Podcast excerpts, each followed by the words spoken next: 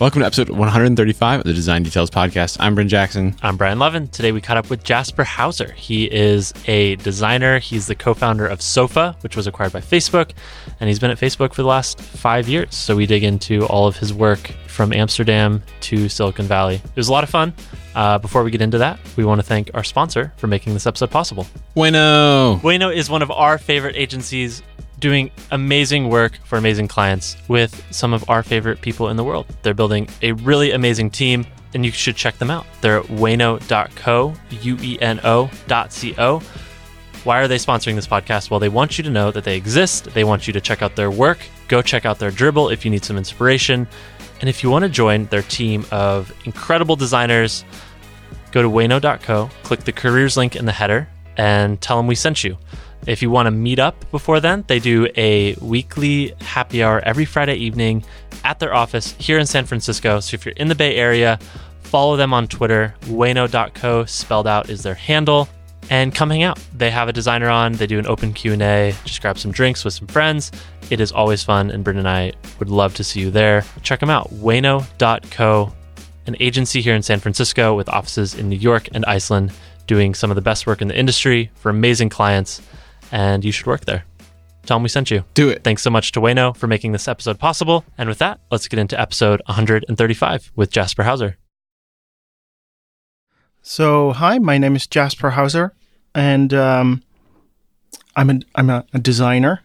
Uh, I- I've done many different things, but I, I think at heart I'm a, I'm a designer. Okay. What are you working on right now? Um, I'm working on being a dad at home, which is uh, very different, very intense, way more intense. Than I That sounds thought it way would be. harder. You should just stick with design, man. No, seriously, I've just grown so accustomed to like design being easy now for me. Uh, but uh, being a dad is is hard, but it's fun. It's it's good fun. I'm getting better at it, but it's not it's not easy. Some people say it's a design challenge. Do you subscribe to that? oh, that sounds hokey. I know it sounds if hokey. you translate design being problem solving, absolutely yes. okay. Okay. But design is everything at this point, right? Like Yes. we've defined design as everything on earth. I agree. Yes. Then That's yes. true. We should start at the very beginning because we've got a lot of things to go through. Sure. Uh, where are you from? I am from Amsterdam, the Netherlands, across Okay. the pond. Okay. Like Europe. It's the Mm-hmm. teeny tiny country that Yes. I don't know. Everybody knows about but I don't understand why. Uh, from a city, small town, I'm actually born and raised from Amsterdam. Literally Amsterdam. Amsterdam. Amsterdam. Literally Amsterdam. Yep. Nice.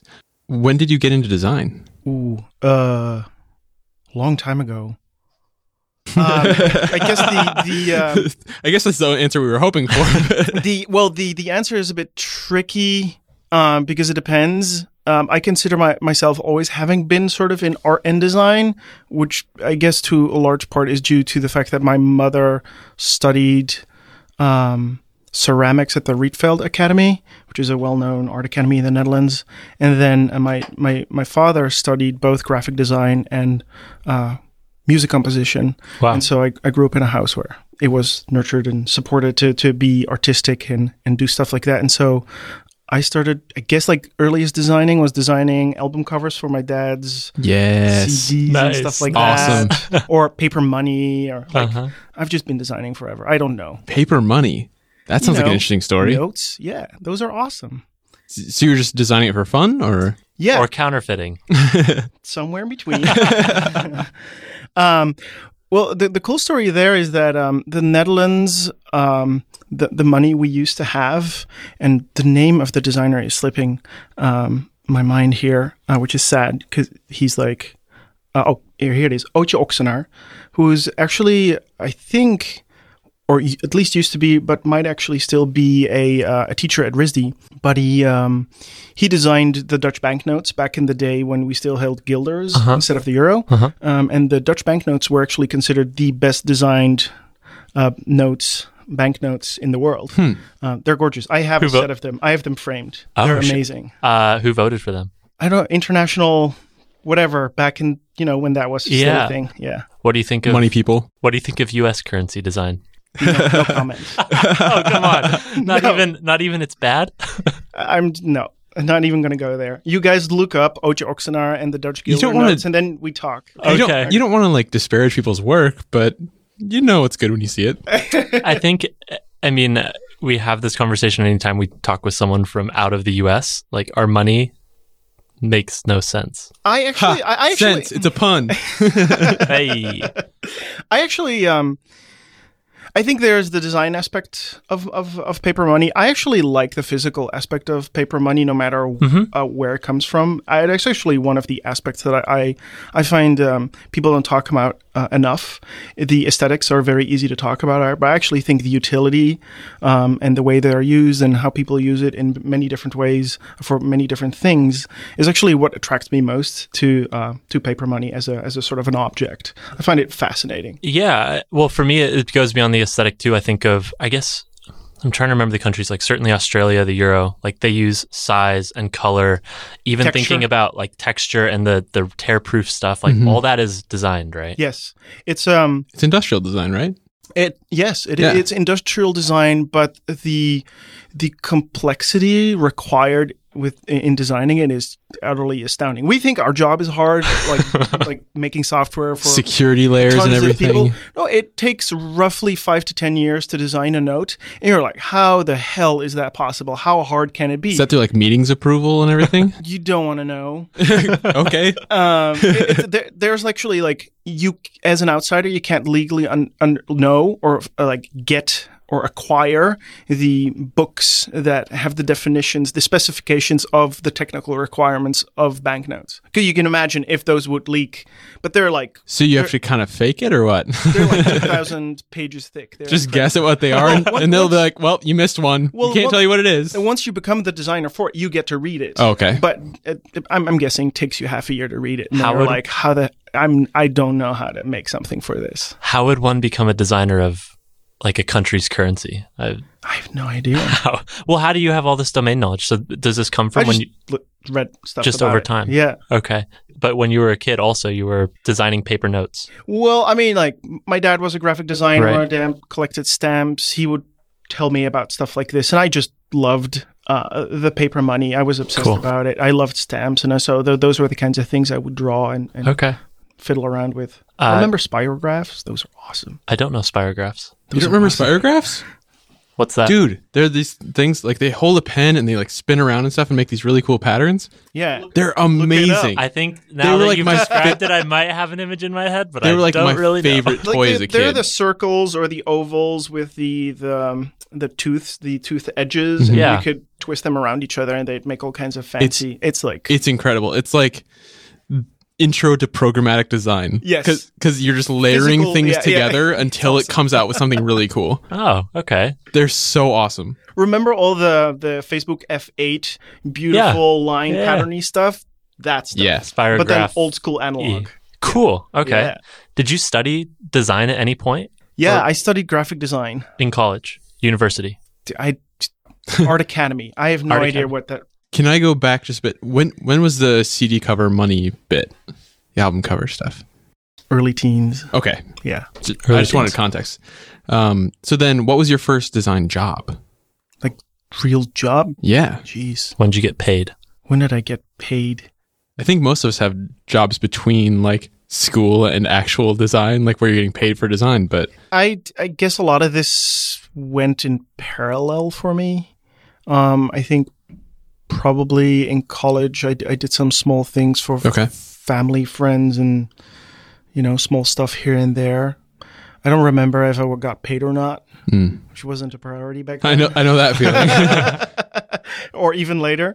So my first design, I, I, I don't know. It's difficult. I, I I freelanced, and so it wasn't Okay. really like I didn't work for somebody Yeah. until I founded Sofa. I a design was really a thing that I did on my own. Got it. Let's get to that in a minute. Yeah. So you went to an art academy for graphic design. Yep. Okay. Were you freelancing at the same time? Yep. Okay.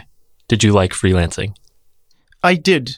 Um, I learned a lot from it. Um, I found it interesting challenge, but obviously over the years, I, I sort of also grew to understand the the pros and cons of either side.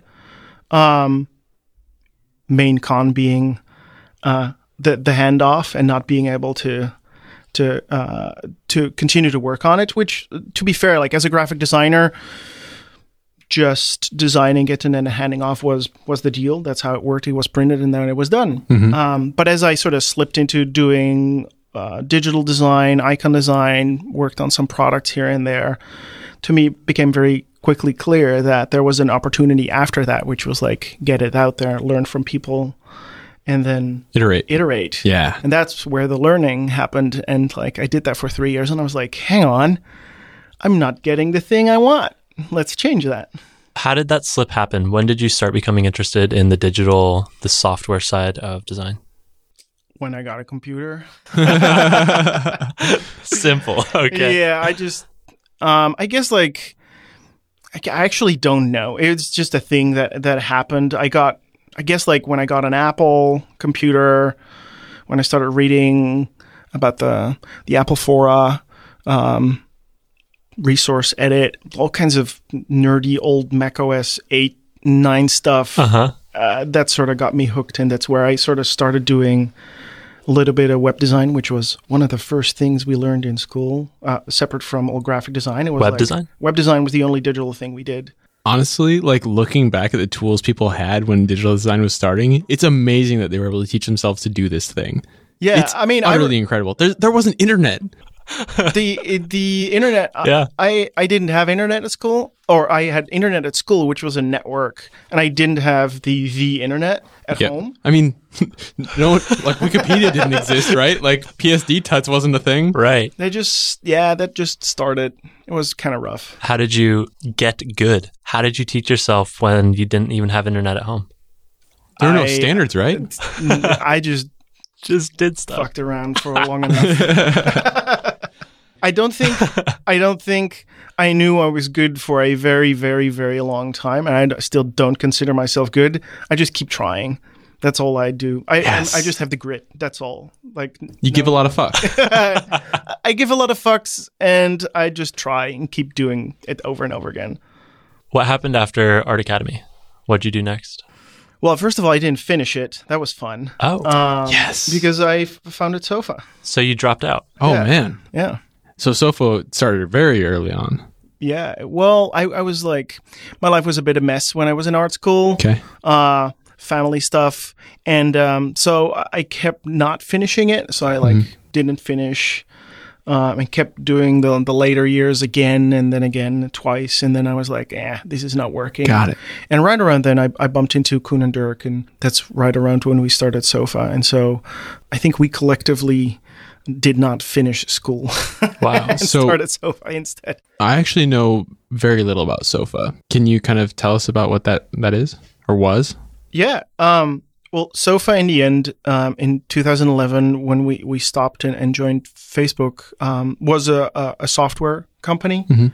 We transitioned actually from being a, a sort of more um, software company and design consultancy because that was actually the way we, we bootstrapped and, and financed. So we never got an investment or any of that kind of stuff, which is cool because we had no loans or crazy stuff like that. Um, so the early days, we we did a little bit more uh, outside projects and working together with other people. In the later years, um, we made software predominantly, uh, and to be specific, Mac software, Right. Like properly niche. How did you meet Kuhn and Dirk? Opinionated. yes. How did we meet? Um, it's kind of happenstance. Um, so I think this was when was this? This was uh, probably like 2005. I'd been at home, not being happy with school, freelancing, and uh, given that I wasn't at school as much, I wasn't working with people together as much, and I like at, at some point I was just really bummed, and I was like, God, I really need to find some people who like doing what I like doing. The problem at Art Academy is this was graphic design, like old school, like screen printing, letterpress, and my head was way somewhere else. Mac apps. Yeah. and um, I found out that there were some Mac developer get togethers. I followed some very gritty 320 pixel stream, and there was a couple of guys showing an app, which was Checkout. And I was Yes. like, huh, interesting. A couple of dudes making an app that seems reasonable, that is for Mac. Hmm, maybe I should go talk to them. And so the day after I headed over there, talked to them. And basically from there, we kind of got talking. I started helping them. And um, half a year later, we decided to to formally become a team or a company, whatever you want to call it. And Checkout was one of the apps that won an Apple Design Award. In the end, yeah. Yeah. A couple of years later. So that happened later after Yep. you'd been working on it, after you gave it the touch. Yes. well, I mean, they they they were showing it at that sort of Mac developer event, which was teeny tiny, because this is Amsterdam in early 2005. There weren't that many people doing that kind of stuff, um, and um, they had actually they they were working at an Apple store. Well, not an official Apple store. Remember when Apple stores weren't run by Apple? Like a licensed Yeah. Yeah, yeah, reseller or licensed something. reseller. yeah, yeah. The first one of those was in Minneapolis, where I grew up. oh, really? Wow. It was, there we go. called First Tech. There we go. All those techie. I saw it in a 2000 documentary. names. I had no idea. I'd been dealing with these people. like I worked at a, a big printing company and I worked in their IT department. So Right. I'd been working with these people forever. They were like our vendor, but I had no idea that they were like this big. And then I saw them in a documentary and I was like, holy shit. That's like Yeah. history. No, I re- so Amsterdam. I remember those days because like those Mac resellers, there were tons of them. Yeah. And they were small, teeny tiny shops, Totally. but there were tons of them. So anyhow, like Kuhn and Dirk were working there. They were kind of pissed at the. The, the, the point of sale system where they were using and decided like heck we'll build our own how hard could it be Okay. So, Famous last words. Yeah. so exactly. checkout was a POS system Yep. for Mac specifically. yep Okay. talking about niche and, and niche what does doesn't every POS system want to buy Macs to make it work? these days yeah Yeah. 2005? Uh uh that was i mean the making the software ended up being the easy part getting retail to buy into mac and then uh, all of the stuff around so it are was they all running like complicated. iMacs and stuff at that point, or what was the i have no i have have no what, idea. I have What no did you- idea. Power kinds of- Macs? ms dot no i mean like I, imacs were around but like Okay. most stores were ha- were running ms dos stuff it was Crazy. the most horrible stuff ever I'm I'm asking like what what were the kind of computers people were running your product on? Sorry. oh sure sorry yeah uh max yes Okay. yeah Ma- max yeah So Sofa, I'm still just trying to form this in my head. Yeah. It was a mix of client work and consulting. Yep. You did stuff for people like Nike and Mozilla. Yep. But you also were building software like checkout and then versions. software was our goal Yeah. design consulting was a means to an end. Uh, Yes. Ah, I love interesting. that. Okay. People are always like, well, I want to do a product company. I'm not going to do any freelance work. And I'm like, well, you kind of you might have to. Well, we tried it for a little bit and then we were like, dang, building software is kind of hard and expensive. yeah. And like, where are we going to get it, get the money to do this? And I was like, uh, I have an idea. Not particularly like my, my best idea, but like, we could try this. sounds like it worked. and it worked totally fine. And the kind of crazy thing that that happened was that um, with sort of the name and the products we built, the Apple Design Awards, we actually got to a situation where we could sort of pick the clients we wanted and not have to do it full year round, but like do it Mm-hmm. Yeah. half half the year. Was that like a specific like cutoff? Like we work this way from January to June. It sort of depended on the as the Okay. project came in, um, and then once the the clients got big enough and the project got big enough, you just picked one a year, and that was it, and that Nice. was enough, and that was great. Yeah. That's awesome. yeah, When I I was digging through all the archives of the Sofa website, and there's a lot of engineers. Uh, it was actually kind of 50-50, which was kind of wild. between design and engineering, Yeah, but the designers were technical. uh, sure, yes, So, okay. That's a good way to clarify. like Yeah. a mix. A yeah, mix. yeah. yeah. so It- you're it saying we're definitely over is. defining this? Yes, yes, yes. Should designers code Jasper? Is whatever floats your boat. hey, um, from that your an Amsterdam joke? Well, it could be. Sure, yes. Let's go for the it is now. Uh, from your perspective, why was Sofa successful? Uh, we over invested in experience. What do you mean by that? um we we cared very very deeply about the experience we we provided around the utility our products provided to people Oh, okay. I thought you were talking about like experience of people working there. This is interesting. Okay, awesome. Uh-huh. i mean like so user experience. user experience Yeah. for sure i mean um we obviously spent a lot of detail and care also in like finding the right and best people uh, to join our company. We were very picky, and it was not easy because it's a is a competitive landscape e- nowadays, but back then as well. I mean, we were competing with everybody in the Bay Area, and a lot of the people that joined us were actually international, which was kind of cool. But yeah, I think uh, definitely it was re- really caring about like the problem we were trying to solve and making sure that once we we defined the problem that we also added a layer of um, delight right that's how we call it these days delight Just carrying a crap ton and spending a lot of time doing it again and again and again and again until the point you're like yeah this is this is awesome This is actually a really cool thing. Ship yeah, it. but I say like overinvested because looking back and knowing what I know today, uh, I think we overdid it here and there, uh, which is which is cool. Like no regrets. It's all cool. So speaking of overdoing it, you are a master of aqua style icons. Was yes. so this constantly keeps coming up.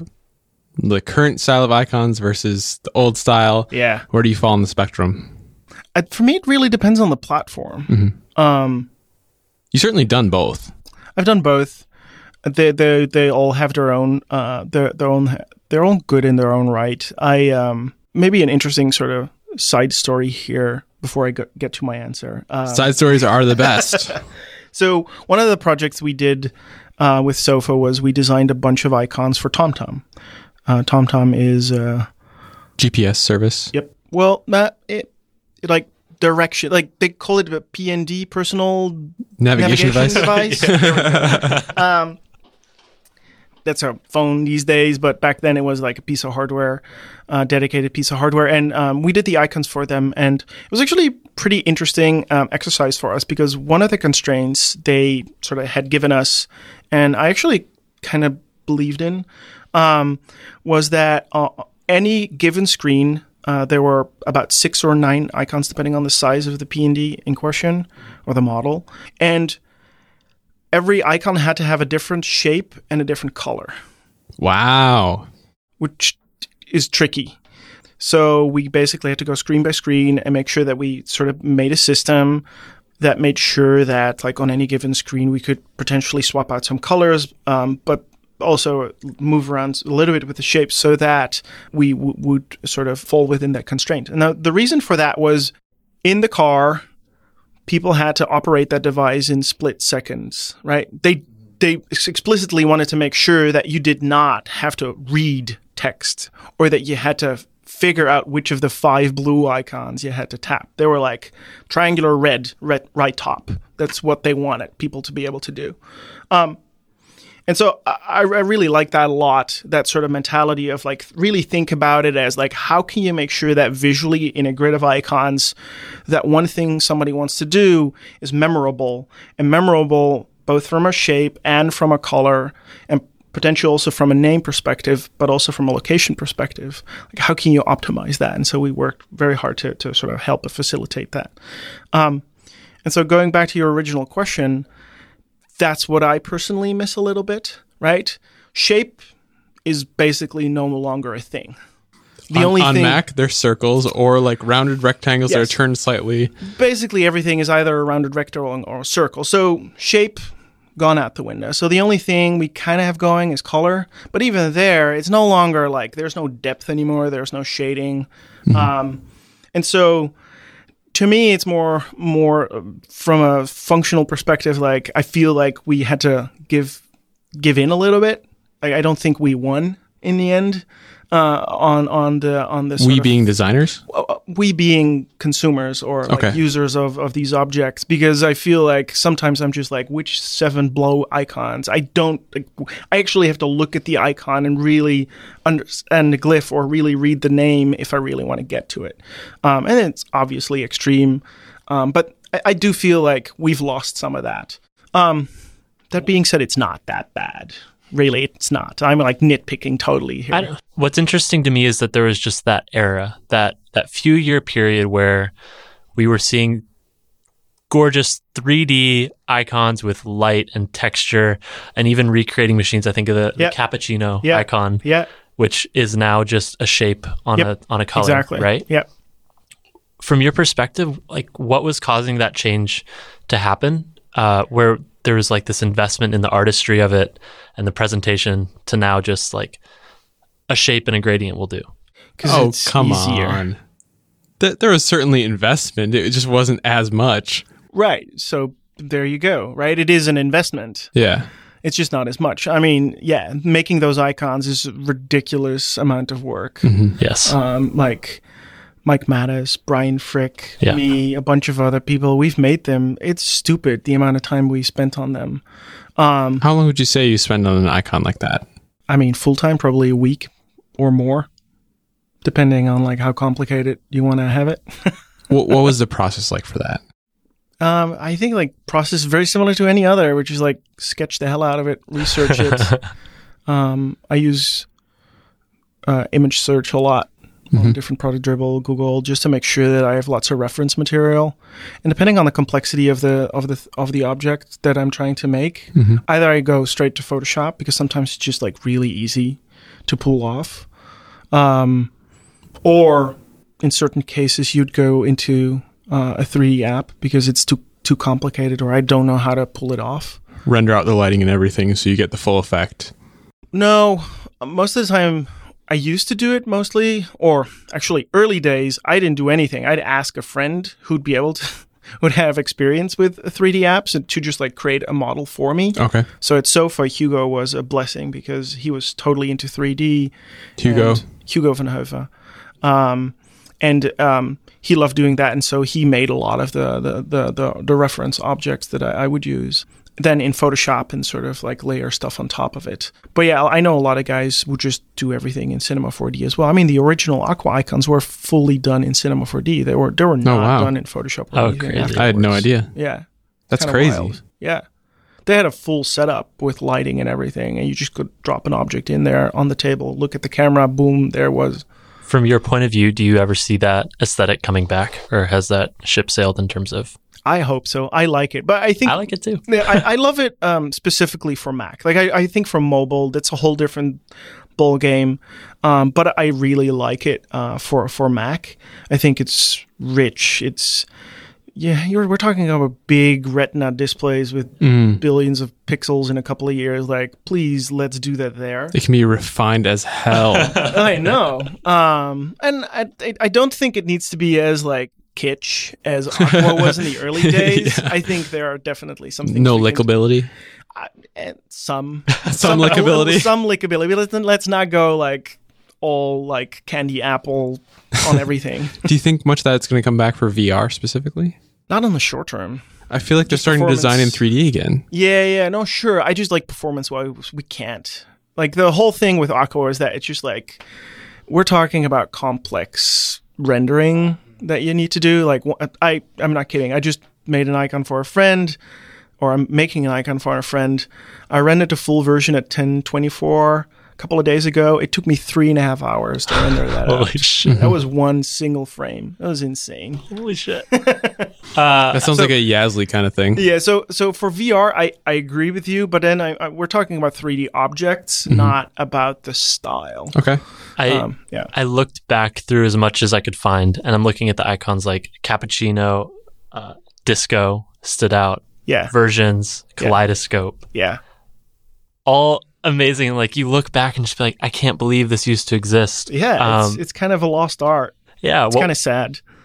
I know this is sort of just a silly question, but like, what was your favorite one of those to work on? What what felt the best for you when you finally saw that end product? Well, disco was fun because it was completely berserk. Yeah. uh, even I was looking back at it yesterday. I was like, what the hell was wrong with me? But then uh, that, actually, Ah, that was my favorite one, by yeah, the way. that- but um, Well, the, good drugs seemed really good. yeah. I think the, the the whole point of the app was to really just throw ourselves out there and be weird.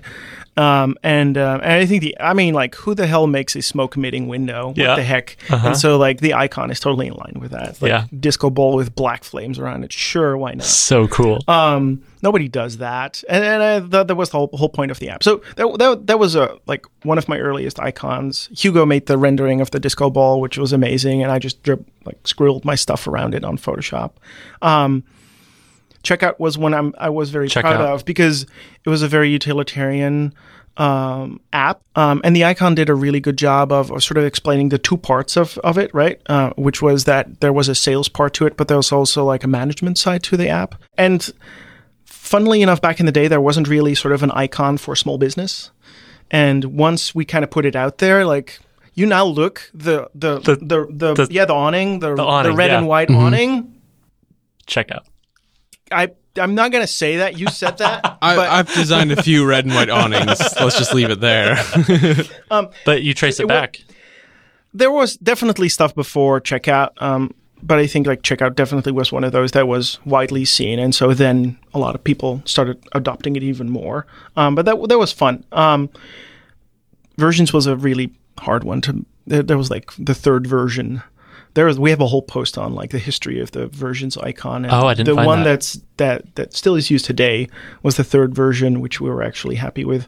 Not I I did, I executed it, but it was actually Hugo's design. okay. He came up with with the look of the sort of art- artichoke kind of look, Yeah. which I love. Uh-huh. It's beautiful.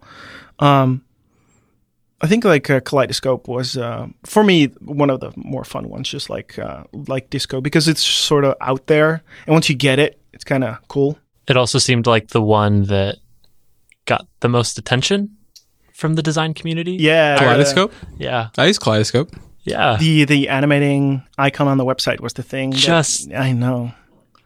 it doesn't exist anymore. And you, and you said it's Yeah. like nobody does it anymore, but you No. said it so matter of factly, which is Yeah, nobody does that. I- nobody does it. No, nobody. It it's uh Maybe all, all panic. those guys are doing other stuff now. All the guys who were able to do that moved on and Well, you, to s- Facebook. you still see some crazy stuff from like Louis and Alexa. They do Okay. some Oh, They do crazy some shit. awesome the stuff. whiskey icon that Louis did. Oh my Okay, god, that, that- ice cube. Holy shit. Yes. I watched Alexa drawing emoji the other day. Ho- oh my god. No, it's amazing. It's still out there. It's just like I, I don't know. The I think like part of the problem here also is like the um the platform back then was a lot smaller and so it was easy to stand out. yeah. um, n- not so much anymore. And then mobile kind of made things a bit more complicated. Like Mac was the platform where a lot of the design happened, and so a lot of attention was paid paid on a lot of that. Now it's all on mobile, and on mobile there's a bunch of amazing stuff being designed for for sure, even on the app icons. Yes. we have to admit that. But I'll still. admit it. Absolutely. No, I, I don't mean to say that everything's lost its artistry. Um, it's just changed. Well, I mean, it's shifted. Yeah. simplicity doesn't mean a lack of artistry necessarily. No. It's though like there is something about the simplicity of essentially logo. Let's be honest. Like most mobile app icons or desktop icons are essentially logos. Uh, that I mean, I'm not gonna say that skeuomorphism is awesome. Like there are boundaries to, to Totally. things. Um, Well, there's context too, right? Like it works within a certain context. yes. Um, but I do, like I said, I even think like even functionally we've lost some some aspects by moving more towards es- essentially like a logo based world when it comes Okay. to icons, which is kind of sad. And and like we lost something functionally, like What kind of functionality? Like, what do you feel like we lost? um like ease of recognition or Okay. like the depth the brand gets by like investing that much in an icon, like like the disco icon that says something. It says like I'm wild and weird and crazy and like Someone spent a lot of time on Shit's this. going down. shit's going down. Whereas, like, if, if- if you look at the glyph version of that, you're kind of like, yeah, circle with a flame, cool. well, do better, man. Okay, so let's jump back to Sofa. Yeah. Um, what was the impact of winning two Apple Design Awards while you were building Sofa? I've never thought about that. I think that's probably because it didn't affect us that Zero impact. much. No, no, no. I mean, it was recognition, which does good things for morale and and ego. Um, but like factually for the company, it didn't change that much. I mean, it changed um, our relationship with Apple, which got better. We got better that can be support. really useful. Holy I mean, you have to shit. remember these were the days before app stores, and so like Yeah, that's true. today that would be like a big deal. Um, back then, it was spending time with people you didn't hear about that much, but were very useful to us and, and good Mm-hmm. contacts to have. Um, so it didn't change that much. I mean, it changed uh, people emailing us more often to do work for them, which was actually the the opposite of what we were looking for. Oh wow! But At yeah. that point, you'd ha- you were picking and choosing clients that you wanted, and Essentially, like the last two three years, we basically didn't do anything. We didn't have to do anything anymore because we made enough money, uh, like barely enough money to to pay our full staff. was and there a build our own tipping point when products. that happened? versions?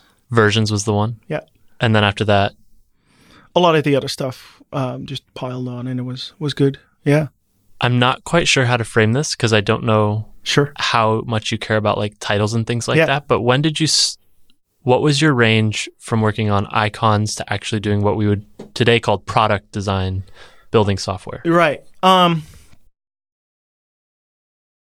I did everything. Uh, and I've always done everything. Okay. Um, so it was a startup, is what you're saying.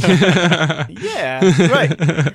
Um, well, uh, one of the explicit reasons for me to to start Sofa uh, was to not just like work with other people, uh, but was also to get out of the sort of uh, get out of being pigeonholed as an icon designer, uh, because I I worked on an open source uh, project Camino, which was one of the first Mac browsers, and Mm-hmm. I that remember was Camino.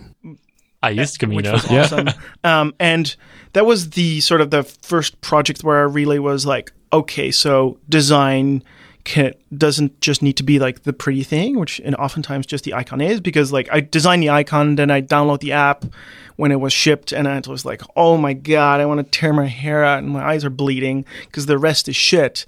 And so like for me, one of the main reasons of of starting Sofa and doing projects like Disco with a friend of mine um, was to to become a product designer and to do lots more and not just like do the visual design of an icon but do everything and so at sofa i did uh, everything Do you still believe in that for a, a younger designer starting out to try and do everything? Generalism.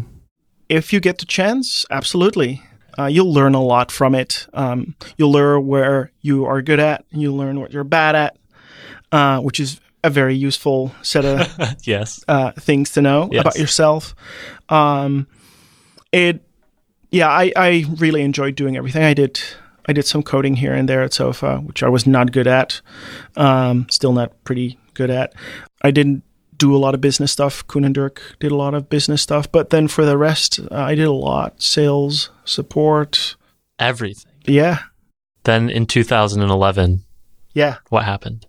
uh, we got a call, or um, if I remember correctly, Dirk got a call from Mark Uh huh. because that's what Mark used to do back then. The Zuck himself. The Zuck himself called and um, and uh, wanted to talk about design collaboration, Okay. which was interesting. Yeah, At the time, uh, the concept of aqua hires yeah, was lent more towards engineering teams, yeah. and this was an aqua hire for Design. design. That it was, new. design and culture. Yeah, Right. it's the way they phrased it. Yeah, it was pretty different.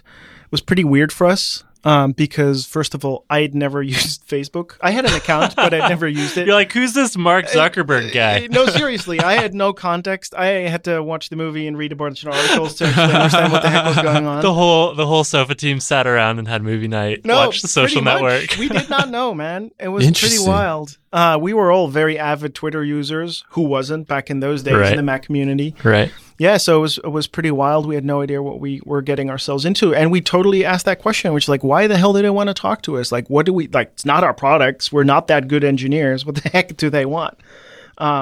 Did they explain? Well, they talked about like design as being the topic of conversation, which kind of scared us because there were quite a few engineers working at our company. Right. Ah, So uh, the three co-founders were you and Kuhn and Dirk, Yes, those the originals and the then originals. Hugo joined as a founder as well, Okay. like I think a year later. What was that discussion like to say, okay, we have we can basically pick any client we want. Money at this point is not really an issue. And here's Facebook. It was interesting for sure. Um, some awkward, honest conversations happened. Obviously, I think the most important thing was that we realized that the the chance of something like this happening or happening again was rare, or perhaps even non-existent and so that was the main reason to even entertain first of all having the conversation and like go from there So we didn't make any decisions up front. We just went out there and we're like, let's just see what happens and then we'll talk. Okay. So you flew out to Palo Alto, Yeah. met the team. Yeah. What was that like? was very interesting. Um, I think of all there, I was the most acquainted um, because I I already knew some people. I knew Drew because I, I worked with him, Drew Hamlin. Drew Hamlin, um, and there were some other people that I knew, and I'd worked with as a freelancer with a bunch of people out in the Bay, and so I had sort sort of a vague understanding um, of the culture and stuff like that, uh, which was good because so I didn't step in completely awestruck. And Kuhn and Dirk had done a lot of homework on the business side, and we had good Watched The Social context. Network Yes, definitely twice. twice on the airplane Yes. um, so it was it was it was on the one hand it was uh, sort of terrifying uh, and amazing all all wrapped in one um, but it was it's mostly great to to actually see that the the cultural part was where we were most aligned what do you mean?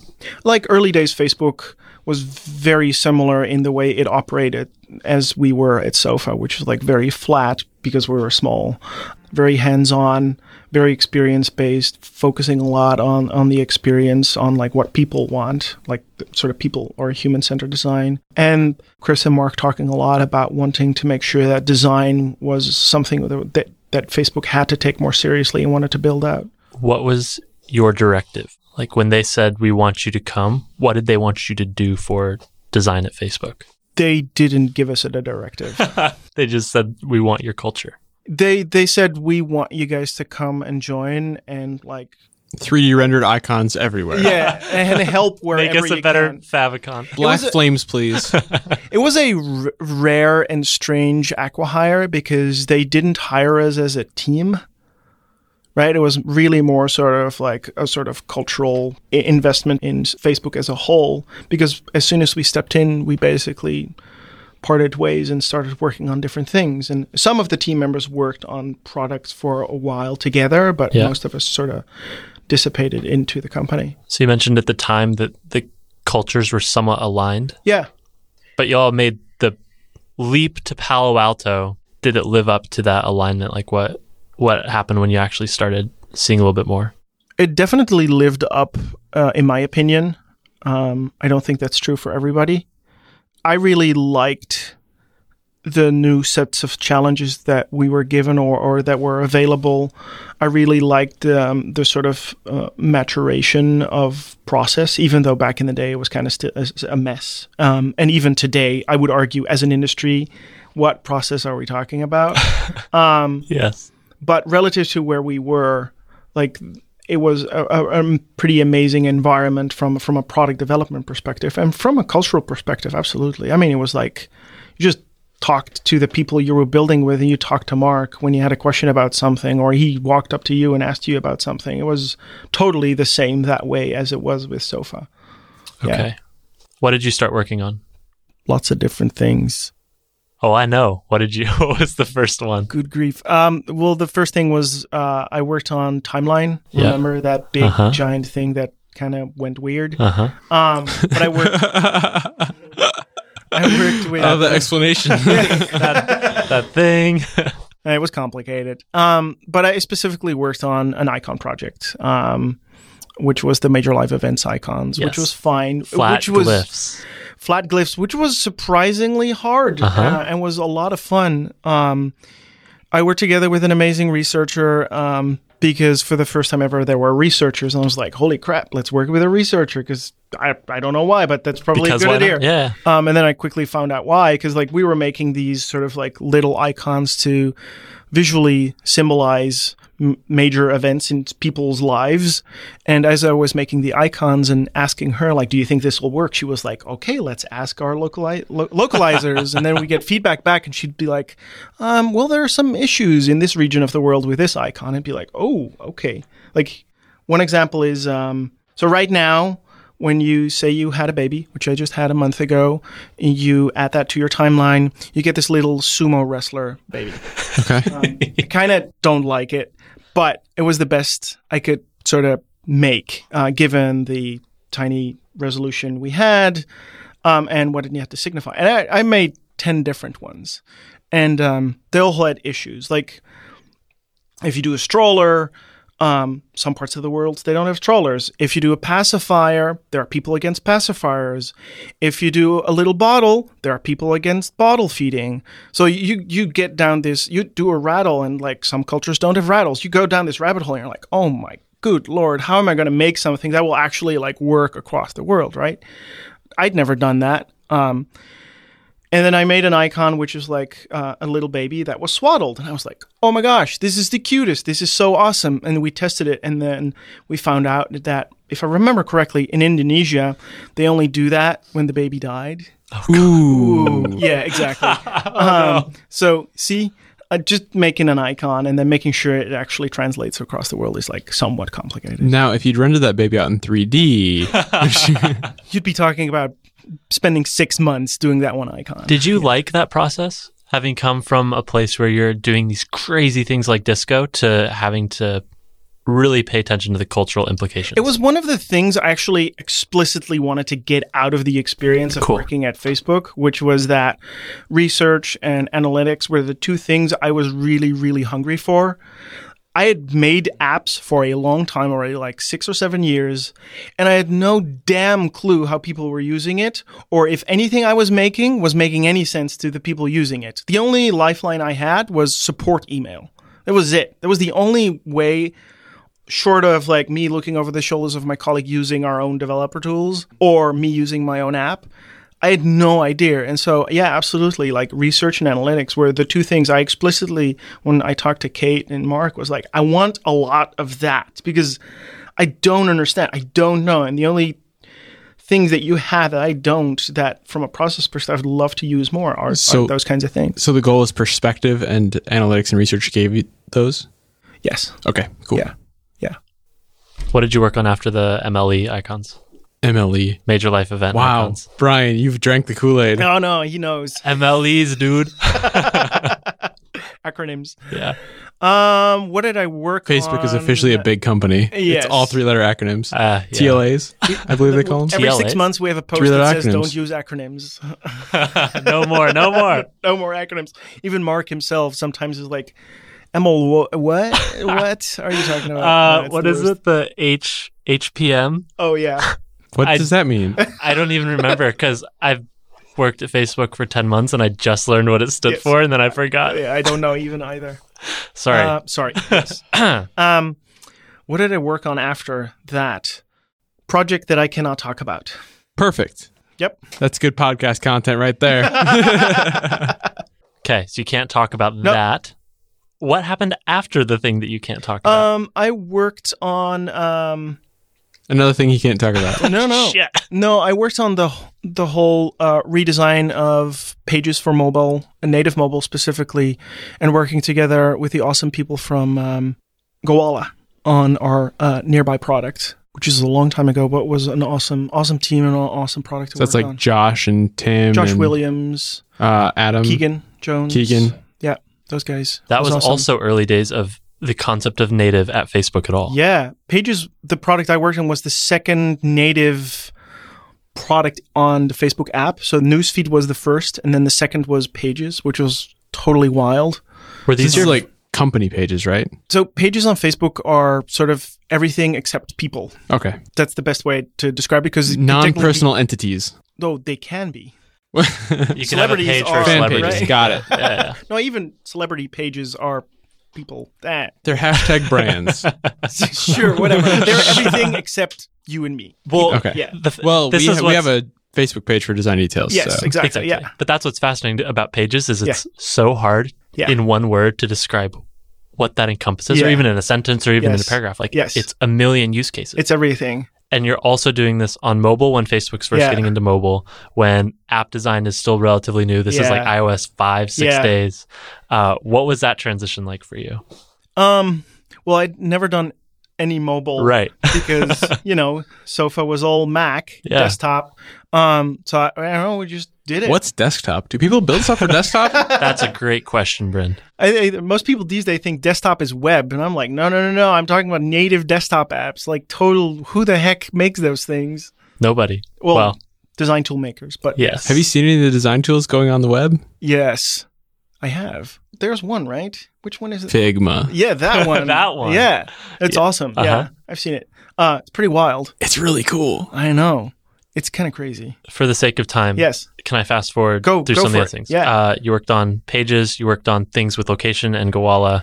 Uh, you eventually moved to events. You Yep. did things like pages discovery.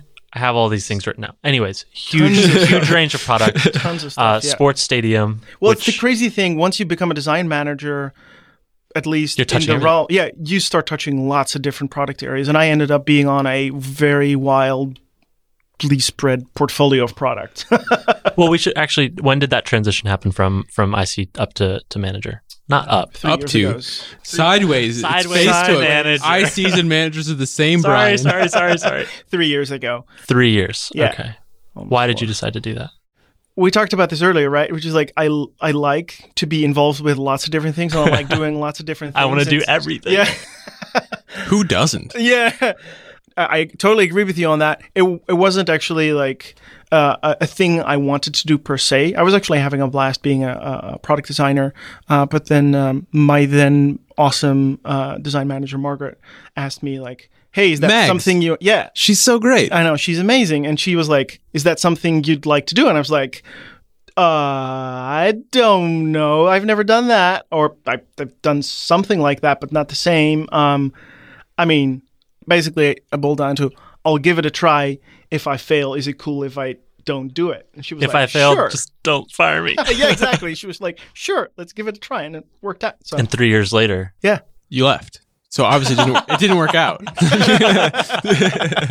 Um, you mentioned earlier that when you got to Facebook, the process was crazy. Um, maybe not even completely there. And then when you left, I guess some things had changed. Yeah, for sure. I mean, when I joined Facebook, I I think they and we were were operating the the same way Sofa was, which is like by the seat of our pants. That's the process, right? No, it, it totally is, right? You keep trying, and, and then when it works, then you work off of that, and if it doesn't, well, then it doesn't, and you learn how to cut it quickly. Um, a lot, a lot has changed, and it's complicated to sort of tie tie it up into a, a neat little paragraph, obviously, but a lot of it has to do with just like the sequence of basic stuff, which is like do market research before you decide anything, uh, do a bunch of research and design explorations before you build anything. Once you've done some of that, then build something, right? Um, like either an actual product or a prototype. Then talk to people. And then, based off of feedback, do some iterations and then show it to people. And, like, God, I had no idea. Nobody had any idea. Certainly not at Sofa. Um, but in early days of Facebook, there was no such sort of like process that people had gone to through multiple times. I think like when I joined Facebook, I was one of the few people that had m- made multiple products before they joined Facebook. A lot of people that were at Facebook had built nothing other than Facebook Crazy. which was crazy. And so now a lot of people at Facebook that have been there for a while have gone through the process of building products or features, however you want to call it, multiple times. And the going through it multiple times teaches you that there are patterns, that there are similarities, that there are certain problems you'll bump up against again and again. And so the process I just described is sort of the bare bones that there is a certain sequence of, of, of, of doing things. And I think the big one of the biggest mistake I see a lot of people making, um, and startups do that all the time, is they build because they can. Um, which annoys the crap out of me and is a very dangerous thing to do. I'd like to first know what the problem is and then explore and get feedback and research before I actually build something just because You're building blind otherwise, right? you're building blind and you're hurting the people who've built it because Mm-hmm. they've invested and it's something you can't underestimate either it's like kind of sucks to hear like hey the thing you built for six months is like why did you build that it's not useful it's just much nicer to go through a process where everybody understands what they're doing why they're doing it and how it's actually solving a problem collectively When you switched to design managing, yeah you were then trying to do this process on multiple products at the same time, different teams, totally different problems. Do you feel like that process still maps to all of these yes these different use cases? Yeah. it does. absolutely It's so it's pretty general. I think it's pretty general. Um, and again, we're talking about team process. We're not so much talking about design process. I personally feel like most designers actually know pretty well what the process is, um, but I think like stumble when the overall team process is actually failing. Right? If as a Yeah. designer you're thrown into Totally. a team that's already building something, and you're like. Hang on, what are we building? Why are we building it? And you're trying to design for it, like you're having a hard time to keep up. Whereas if if you're brought on early, you're part of the sort of like ideation of defining what the problem space is and what kind of potential solutions you, you don't have to sort of like struggle uphill as much. I think most designers, when we know the iterative process, we understand how that works, that is b- baked into what our profession is. It's just like when we're thrown in situations where that's not embraced and where, where critical thinking or critiquing is not part of the, the building the product, that's when things start falling apart quickly for us. From the design manager perspective, Yeah. how would you step in and and solve for when that process or any process in general is starting to go awry or you notice designers building before they should? Like what's the right way to intervene?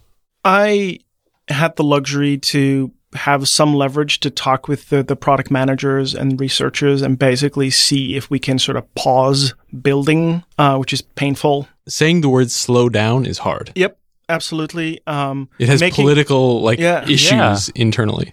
making sure that we basically go back to sort of a research phase where we actually ask the hard questions of like what are we making i think like um, when john lax joined he actually um, started using pretty aggressively the jobs to be done framework and that really is that sort of tool that you throw it at a team it's like here apply this and if they can't answer the questions that it asks in like a day you're basically have no idea what you're doing, which is terrifying for teams, right? It's very confronting. It's kind of kind of painful. Uh, but for the teams who do know what they're doing, it's awesome because they're like, yeah, yeah, we we've done that. We know what we're doing. We know where we're doing it, which is awesome. Going back to your question. It's really like just slowing it down and asking the right questions uh, up front to make sure that we actually know what we're doing and why we're doing it, and if the sequence of, of things that we're doing are, are done in the right order. But you mentioned you were able to pull that off at times because you had a certain degree of leverage. Yeah, yeah. What do you do if you don't have that leverage and you see these things happening? Persevere. that yeah, true. or in some cases yell. Um, yeah, I, uh, I, uh, when I came from Sofa, there was a lot of yelling for me as a tool to get things done because we were like old dudes, and that was the way to do it, which was terrible. Um, I had some lovely conversations with HR early on. Got good relationships with HR, and, um, uh, and, uh, Key. yeah, no, no, totally. Um, but yeah, it's it's really if you really truly believe there's something fundamentally wrong in what you're doing or in the way you're doing it, like just stick through it and like bite into it and don't get, let go until it's fixed. Otherwise, it won't.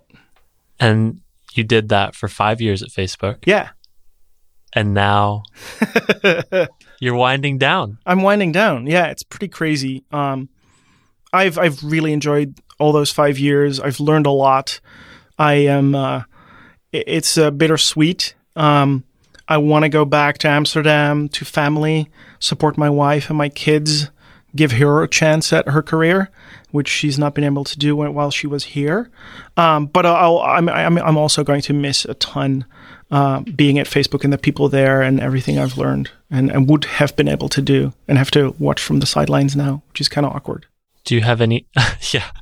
do you have any idea what's next? No, I don't. I, I explicitly uh, decided not to commit to anything, either personally or or with uh, anybody else. So I'm going back blind, which will be interesting. I'm giving myself a year to uh, to just focus on family, and I'll probably get some itch somewhere to to do something uh, personally. But um, I give you a month. it's been a month already, and uh, yes, something's itching.